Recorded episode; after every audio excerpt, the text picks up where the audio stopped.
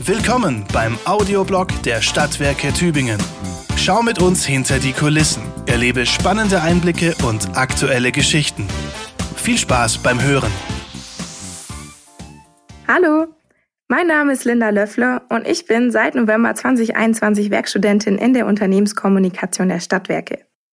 Neben meinem Uni-Alltag mit Rhetorik und Germanistik lerne ich hier eine ganz andere Welt kennen, in der mir tagtäglich die verschiedensten Themen begegnen.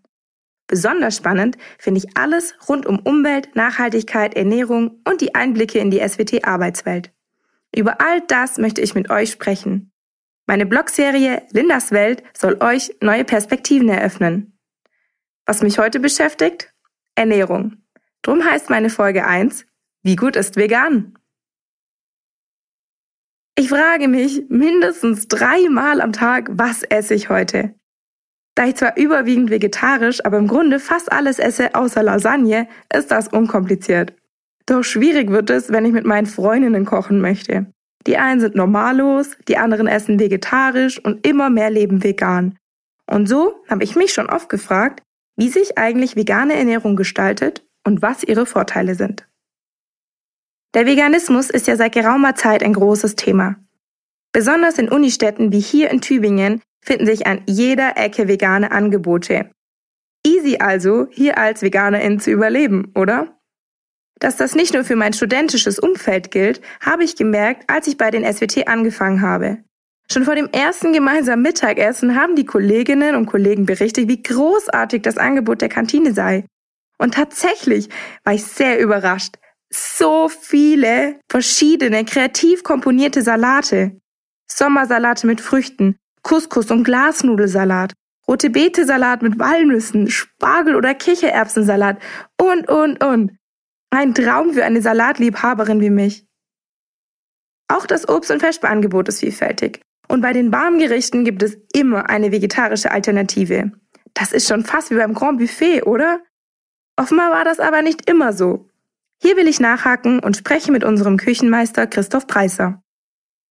Mit dem gelernten Koch ist vor drei Jahren ein neues Stil in die SWT-Kantine eingezogen. Zum Beispiel verabschiedete man sich von den angelieferten warmen Mahlzeiten, um vor Ort selbst zu kochen. Ein Qualitätssprung. Voller Leidenschaft erzählt mir Christoph, wie sehr ihn sein Beruf begeistert und was für ein tolles Team er hat. Kochen ist Teamarbeit. Dabei lässt er seinen Helferinnen oft freie Hand, denn er weiß, sie machen das mit Liebe. Nicht nur die Salate sind liebevoll angerichtet, auch die gesunden Schnitten und die Desserts sind ein Augenschmaus für sich. Ganz nach der Devise, das Auge ist mit. Bei der Auswahl seiner Gerichte setzt er auf regional, saisonal und gesund. Im Durchschnitt gehen in der Kantine tagtäglich etwa 150 Teller über die Theke. An Tagen mit dem Lieblingsessen der SWTler, Linse mit Spätzle, was sonst, können es auch mal mehr werden. Christoph erzählt mir, dass die Nachfrage nach vegetarischen Gerichten immer größer wird. Zwar sieht er keine Tendenz zu jung oder alt, aber ihm fällt auf, dass gerade nach dem Wochenende auch viele Männer gerne zum Vegetarischen greifen. Beim Festspiel für die Monteure aber stehen nach wie vor Currywurst und Seiten mit Kartoffelsalat an erster Stelle. Sein größter Stolz? Seine selbst kreierten Maultaschen, die wahrlich ein Gaumengenuss sind. Veganes wird wenig nachgefragt, sagt Christoph. Viele SWTler essen, was ihnen halt gut schmeckt. Und mit seinen gesunden Kreationen und Klassikern trifft Christoph den Geschmack der KantinenbesucherInnen. Von allen Seiten kommt Lob.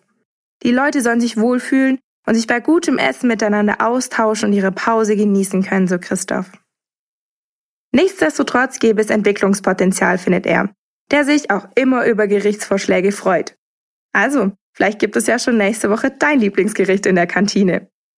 Unsere Kantine ist auf jeden Fall super lecker und immer gesünder, aber nicht vegan. Zurück zum Thema. Was sind die Vor- und Nachteile von veganer Ernährung? Ist sie tatsächlich so gesund und klimaschonend, wie viele behaupten? Was heißt vegan überhaupt? Naja, vereinfacht bedeutet es rein pflanzliche Ernährung. Kein Fisch oder Fleisch, keine Eier, Käse oder andere Milchprodukte. Dazu gehört auch, Lebensmittel zu vermeiden, bei deren Herstellung tierische Bestandteile verwendet werden, wie beispielsweise Honig oder Gelatine. Im Supermarkt habt ihr sicherlich auch schon bemerkt, dass es eine riesige Auswahl an pflanzlichen Alternativen gibt. von Aufschnitt über Käse bis hin zur Milch. Erinnert ihr euch an die Veganuary-Aktion Anfang des Jahres? Tübingen hat als erste Stadt Deutschlands bei dieser Kampagne mitgemacht. Die britische Organisation Veganuary motiviert weltweit seit einigen Jahren immer im Januar Menschen dazu, eine pflanzliche Ernährung auszuprobieren. Janine Kriesel von der Stabsstelle Umwelt- und Klimaschutz hat die Aktion in Tübingen initiiert. Sie meint, Ziel ist, die Bedeutung der Ernährung als essentiellen Beitrag zum Klimaschutz aufzuzeigen. Jede und jeder kann das Klima schützen, allein durch so eine alltägliche Entscheidung wie die Wahl der Mahlzeit. Etwa 360 TübingerInnen haben bei der Kampagne mitgemacht. 20 davon auch am veganen Kochkurs. Die Kampagne sei besser angekommen als erwartet. Und Janine freut die super Resonanz auf die angebotenen Vorträge und vor allem den Kochkurs. Janine ist übrigens selbst auch überzeugte Veganerin. Sie sagt, da wir oft gar nicht genug Plätze hatten, werden wir das sicherlich wiederholen. Klingt alles gut. Doch fehlen im Körper ohne tierische Produkte nicht wichtige Nährstoffe? Das ist wohl der bekannteste Kritikpunkt am veganen Lebensstil. Nach meiner Recherche habe ich nun meine Ergebnisse für euch zusammengefasst. Achtung, es wird wissenschaftlich. Was bei Veganerinnen und Veganern häufig beobachtet wird, ist ein Mangel an Vitamin B12. Unser Körper kann das Vitamin nicht selbst bilden, sondern nimmt es ausschließlich über die Nahrung auf. Und zwar durch tierische Produkte. Lässt man die jetzt also weg, kann es zu einem Mangel kommen, der zu Blutarmut und Taubheitsgefühlen sowie Symptomen wie Konzentrationsschwäche, Reizbarkeit oder sogar Depression führen kann. Dagegen helfen Nahrungsergänzungsmittel. Allgemein assoziieren wir Fleisch und Fisch ja zuerst mit etwas anderem, Protein. Und da das Kalzium aus Milchprodukten fehlt, kann vegane Ernährung dazu führen, dass Knochen brüchiger werden und weniger gut heilen. Doch, es lässt sich beides prima ersetzen durch Hülsenfrüchte, Nüsse, Vollkorn, Speisepilze, Ölsamen und viel proteinhaltiges Gemüse wie Brokkoli, Grünkohl oder Spargel. Übrigens enthalten diese auch weitere Mangelnährstoffe wie langkettige N3-Fettsäuren, Vitamin D, Eisen, Jod, Zink, Selen und Riboflavin. Man sollte sich also als Veganerin gut auskennen, um den Körper alle wichtigen Nährstoffe liefern zu können. Aber Achtung! Abgeraten von einer veganen Ernährung wird Schwangeren, Stillenden, Säuglingen und Kindern, um eine Unterversorgung zu vermeiden. Wenn man aber, wie meine Freundinnen, auf eine gesunde Vielfalt achtet, dann wirkt sich eine vegane Ernährung durchaus positiv auf den Körper aus. Cholesterinspiegel, Blutdruck, das Risiko für Typ 2 Diabetes und Herzkrankheiten sinken.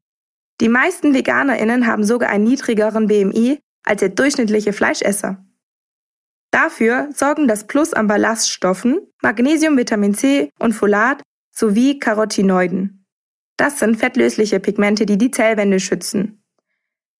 Vor allem ist der niedrigere BMI gegründet auf die geringere Aufnahme gesättigter Fette. Der größte Feind der schlanken Linie. Und als Special Feature vermindertes Krebsrisiko. Das Fazit. Vegane Ernährung ist durchaus gesund. Vorausgesetzt natürlich, man ernährt sich vielseitig und nährstoffreich. Denn schließlich sind ja auch Pommes und Chips vegan. Was ist mit den Ersatzprodukten? Wie gesund sind die eigentlich? Und was ist nun besser fürs Klima? Bei einer veganen Ernährung kommt man um sie nicht herum. Ersatzprodukte. Die Regale in den Supermärkten werden immer voller damit und ich habe das Gefühl, als würden sie tierisches langsam verdrängen. Ich bin jedes Mal aufs Neue überrascht, wie meine Freundinnen es immer wieder schaffen, sich jedes Produkt in vegan zu besorgen. Sogar vegane Marshmallows gibt es die ich persönlich sogar besser als die Originale finde. Und auch sonst greife ich gerne mal wieder zu den veganen Varianten. Hauptsächlich aber, weil ich weiß, dass ihre Ökobilanz einfach besser ausfällt. Ihr müsst euch vorstellen, um ein Kilogramm Rindfleisch zu produzieren, werden 14 Kilogramm CO2 ausgestoßen. Ein Kilo Fleischersatz auf Sojabasis verursacht hingegen nur 2,8 Kilogramm CO2. Ein Kilogramm Obst weniger als ein halbes Kilo und bei Gemüse sind es lediglich 150 Gramm CO2. Bei der Verbraucherzentrale erfahre ich, dass durchschnittlich sieben Kalorien in Form pflanzlicher Futtermittel nötig sind, um eine Kalorie tierisches Lebensmittel zu erzeugen. Sieben zu eins. Was für ein Aufwand an Energie, oder? Die Verbraucherzentrale rät daher, lieber guten Gewissens den Sonntagsbraten genießen, am besten bio und aus zertifizierter Haltung versteht sich, dafür dann an anderen Tagen aus der Vielfalt des Gemüsegartens schöpfen. Nun zurück zu den Ersatzprodukten, die ich so gerne esse. Die sind im Gegensatz zum einfachen Gemüse industriell hergestellt und enthalten wie alle verarbeiteten Nahrungsmittel so einige Stoffe, die nicht unbedingt natürlich sind. Bei meiner Recherche bin ich auf eine Studie von Ökotest gestoßen, die 19 vegane Wurstaufschnitte verglichen hat. Die Testergebnisse? Alles andere als begeisternd. Verunreinigung durch Mineralölbestandteile, die zu möglichen Ablagerungen im Körperfett des Menschen führen, haufenweise Aromazusätze und auch häufig das Verdickungsmittel Karagen, das laut Ökotest im Verdacht steht, Entzündungen im Darm auszulösen. Aber solche Bestandteile und schlimmere sind auch ein Problem bei industriell verarbeitetem Fleisch. Ja, Tönisos lässt grüßen. Das wichtigste Argument für vegane Ersatzprodukte, sie sind eine 1A-Alternative. Vor allem wenn es um fettarme und proteinreiche Lebensmittel geht, für die kein Tier leiden oder sterben musste. Obwohl auch ihre Herstellung eine Menge Energie verschlingt, hat eine Studie gezeigt, dass der CO2-Fußabdruck, den diese Ernährungsweise verursacht, bei vegan lebenden Menschen um 73 Prozent geringer ist als bei Normalos. Aber aufpassen! Faktoren wie lange Transportwege bei international transportierten Waren, wie etwa Avocados, lassen den CO2-Fußabdruck auch von VeganerInnen wieder hochschnellen. Wenn ihr also die Wahl habt, lieber regional, also Leinsamen statt Chiasamen. Ihr seht, die Vorteile überwiegen. Aber geht auch weniger radikal? Simply yes. Ich selbst bin wohl das beste Beispiel. 2018 war ich mit meiner Freundin Marie, die Vegetarierin ist, länger auf Reisen. Dadurch habe auch ich automatisch sehr viel weniger Fleisch gegessen. Ich habe abgenommen, mich viel fitter und gesünder gefühlt und nach ein paar Wochen hatte ich auch nur noch selten Lust auf Fleischprodukte. Gemüse war mein neues Highlight. Und mal ganz ehrlich, wie lecker kann denn bitte Ofengemüse mit Quarkdip sein? Daheim habe ich dann einfach so weitergemacht. Eine vegane Ernährung ist aber nichts für mich. Dafür liebe ich Käse und Honig viel zu sehr und auch die traditionellen Maultaschen. Fleisch steht an sich selten auf meinem Speiseplan und ich fühle mich wohl als sogenannte Flexitarierin. Für mich gilt, Balance is the key. Wichtig ist mir, alle lebenswichtigen Nährstoffe aufzunehmen und zwar ohne Nahrungsergänzungsmittel und indem ich wenig Fleisch konsumiere, will ich meinen Teil für die Umwelt beitragen. Meine Blogkollegin Birgit findet, je stärker verarbeitet Lebensmittel sind, desto schlechter. Lieber Rohmilch als Kunstkäse, lieber Nüsschen als Chips. Linsenbolognese ist fein, aber vegane Fischstäbchen sind dann doch irgendwie absurd. Eine andere Kollegin an unserem Abteilungstisch lebt vegan, eine laktosefrei, eines Allergiker, die ganze Bandbreite an einem Tisch. Meine Meinung ist, mache es, wie du möchtest und so, dass du dich gesund fühlst. Und wenn du wie ich beim Grillen im Sommer nicht auf das marinierte Kräutersteak verzichten möchtest, kannst du trotzdem für Gesundheit, Klima und Tierwohl eine Menge tun, ohne gleich vegan zu leben. Gesund ist schon einfach eine abwechslungsreiche und fleischarme Ernährung. Fürs Klima ist regional Bio und wenig tierisches gut und zum Tierwohl trägt veganes Essen bei, aber auch das Achten auf die Herkunft des Fleisches und auf Tierwohl-Labels. Und wer sich das teure Biofleisch auch nur selten leisten will, kann auf viel Gemüse, Quark und Hülsenfrüchte umsteigen. Und auch früh eingeübte Gewohnheiten lassen sich ändern. Allen SWT-Mitarbeitenden kann ich deshalb nur empfehlen, mit den leckeren vegetarischen Kreationen von Küchenchef Christoph Preiser anzufangen. Und wie sieht's mit dir aus? Bist du eher Team Christoph, Team Janine oder Team Linda? Challenge für euch. Probiert's doch einfach mal aus. Schafft ihr es, euch eine Woche vegan zu ernähren? Schreibt mir gerne in die Kommentare. Das war der Audioblog der Stadtwerke Tübingen. Vielen Dank fürs Zuhören.